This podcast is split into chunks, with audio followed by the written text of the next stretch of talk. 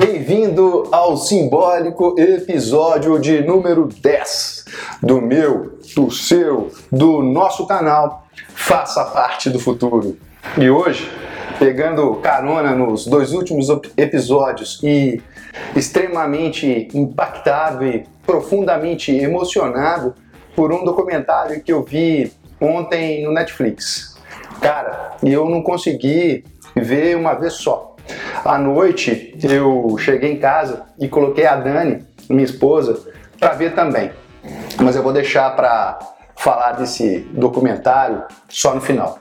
Aliás, quem me escuta aqui nesse podcast já deve ter percebido que eu sou movido por cinema, filme e música. Cultura, meus caros. Ah, cultura. A cultura, ela é a chave.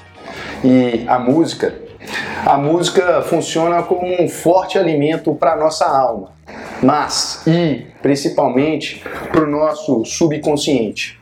A música ela é capaz de nos alimentar de energia, de força e de razão.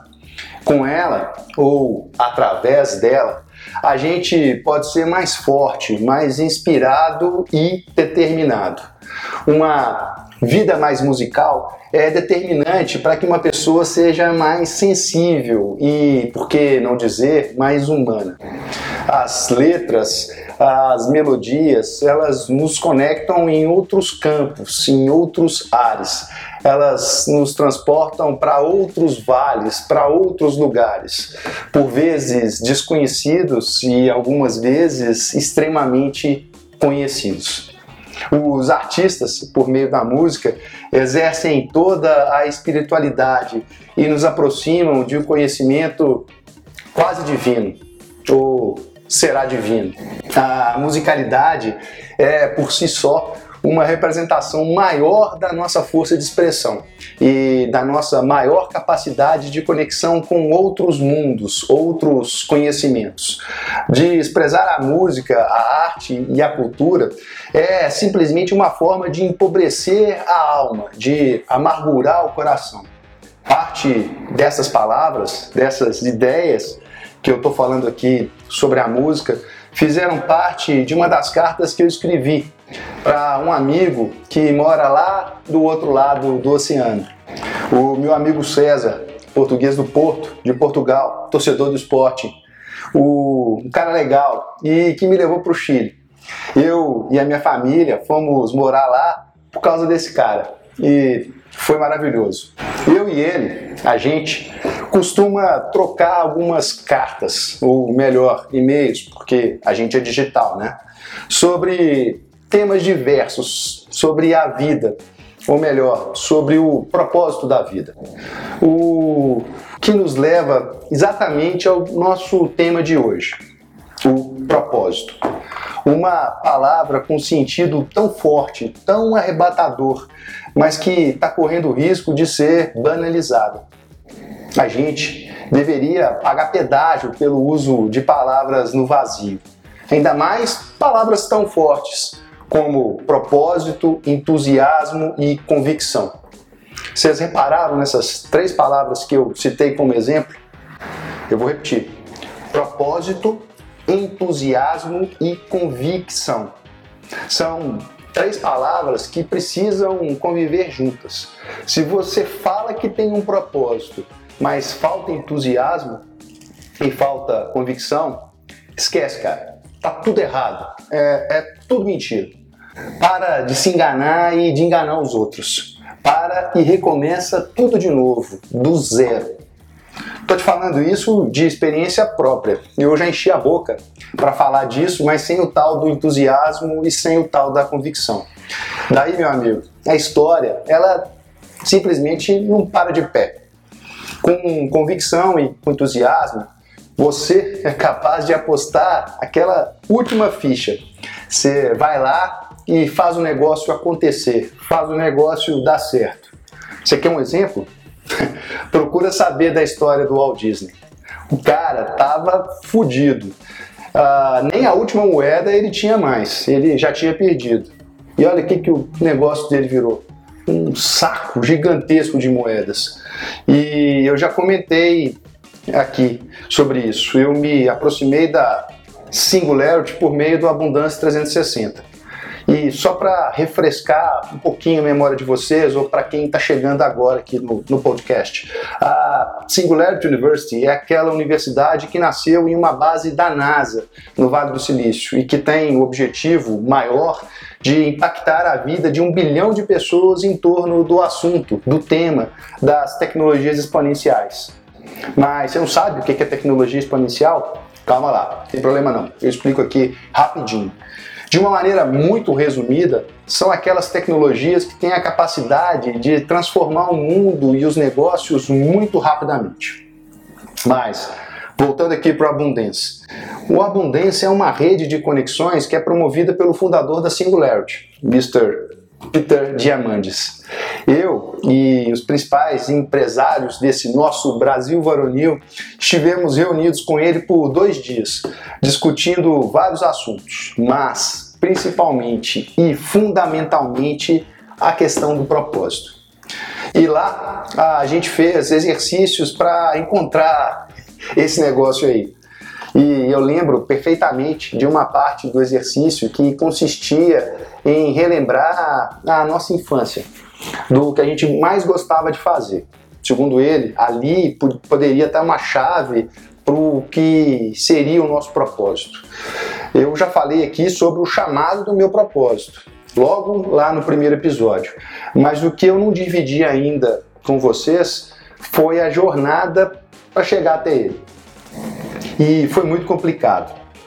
O cara mandou e eu comecei a revirar a memória de quando eu era criança. E, e nesse período eu lembro de três coisas, de três coisas que eu gostava é, muito de fazer. A primeira delas era montar meus bloquinhos, uma espécie de Lego, que eu montava de tudo: carro, casa, foguete, a segunda coisa que eu gostava muito era de desenhar. Eu desenhava de tudo e muito bem. É, aí eu acho que daí que surgiu essa minha conexão com, com design, com marketing, com a publicidade. É, mas especialmente eu gostava de desenhar carros e eu gostava de desenhar os painéis, as rodas, eu desenhava tudo. É, eu, eu, eu, me inspirava, por exemplo, a frente eu fazia uma frente baseada no tipo, a traseira eu fazia baseada na Santana Quantum, os carros da época, né? E, e montava um carro completamente diferente. E adorava fazer aquilo. A terceira coisa que eu gostava muito de fazer e fiz muito era jogar futebol de botão. Eu montava a mesa e jogava ali sozinho, sempre acompanhado da escalação dos times que eu mesmo montava. Eu montava tudo bonitinho. Pronto, eu falei de três coisas que são completamente diferentes, certo? Pois é. O que, essas coisas tinham a ver com o meu propósito? Como elas se conectavam. Eu me perdi em muitos pensamentos tentando decifrar essa parada. Era, era difícil demais. Mas um dia veio um estalo. As três atividades, elas, elas tinham coisas em comum. Todas as três eu gostava de fazer sozinho. E por que disso, né? Porque eu inventava um enredo, uma história. E essa era a parte mais legal da brincadeira, era, era aí que eu me envolvia. Quando eu montava algo com os blocos, eu estava sempre discutindo comigo mesmo para que, que ia servir aquela coisa que eu estava montando. Se era um prédio, para que, que ele ia ser utilizado, quantos andares, como é que ia ser o lançamento.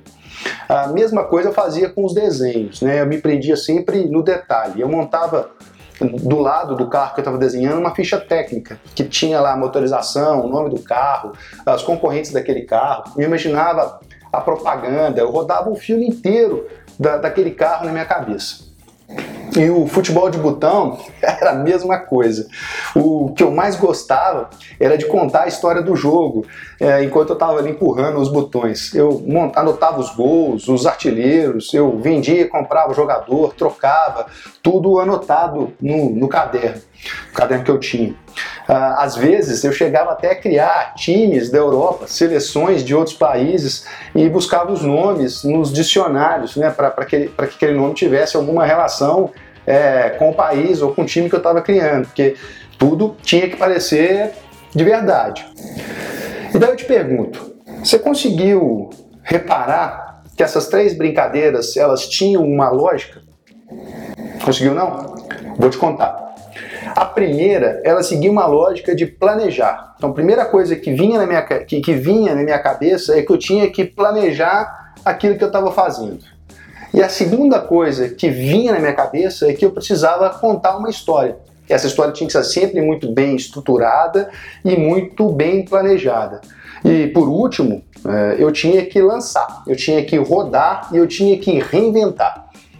Seja um foguete que eu montava com aqueles bloquinhos, ou o desenho de um carro que eu fazia com uma frente ou com um painel inovador, ou um time de futebol com os melhores talentos, né, com os melhores jogadores que ainda nem eram os destaques.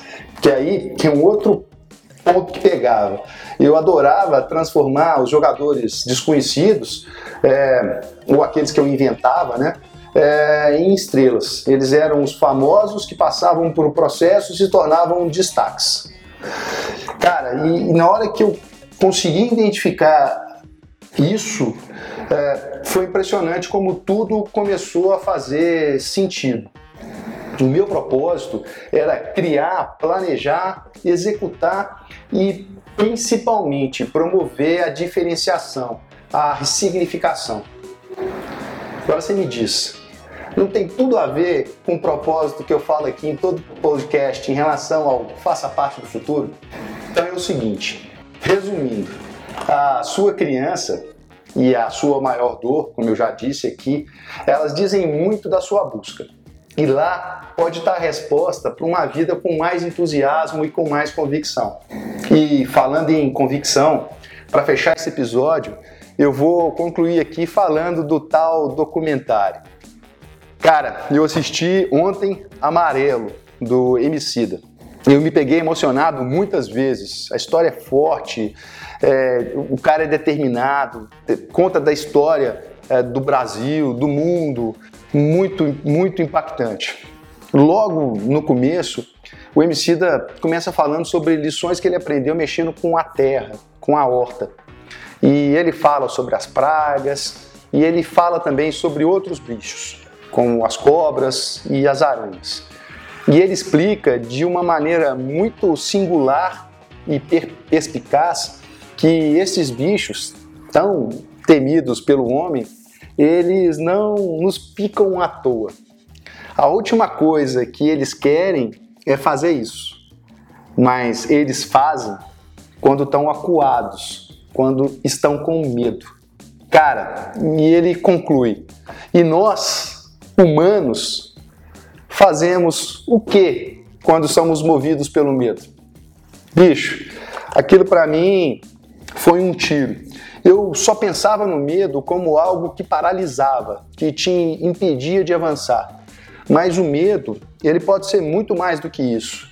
Ele pode te empurrar sim, ele pode te mover sim para lugares ou para situações que não são boas e que não são confortáveis nem para você e, e, e nem para o outro, que não é, não é bom para ninguém.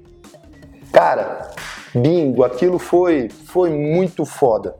Eu antes tinha uma visão de que o medo só paralisava, mas é mais do que isso. O medo pode te paralisar ou pode te mover para lugares ou para situações que não são boas. O que não mudou nessa história toda é o que eu vejo como a chave para desarmar essa história. A chave para desarmar o medo continua sendo o conhecimento e a sabedoria da empatia, do viver bem com o outro e com você mesmo. Como ele mesmo canta durante é, o documentário, uma das músicas que estão na, na, no álbum. Quem tem um amigo tem tudo. Resumindo, a chave para o futuro está em sermos cada vez mais humanos. A tecnologia é só uma aliada, mas ó, a sua maior aliada. Amarelo sempre foi a minha cor preferida. E tá aí, agora eu acho que eu arrumei uma explicação para isso. Assim como eu fazia com os meus blocos, com os meus jogos de botão e com os meus desenhos de carro. Cara, e você? E você aí? Não para não. Se move sem medo. Vai para cima, constrói o seu futuro, mas com propósito, com entusiasmo e com convicção para mudar a sua vida e a vida dos outros, de mais pessoas, de mais gente. Quanto mais gente, melhor. Parafraseando o nosso Emicida, quem tem esses três tem tudo. Então, para fechar, ele e Belchior. Belchior e ele. Amarelo. Sorte, porque apesar de muito moço, me sinto são e salve forte.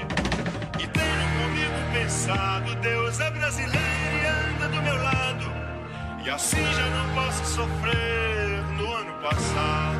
É isso. Beijo pra vocês e até o próximo podcast.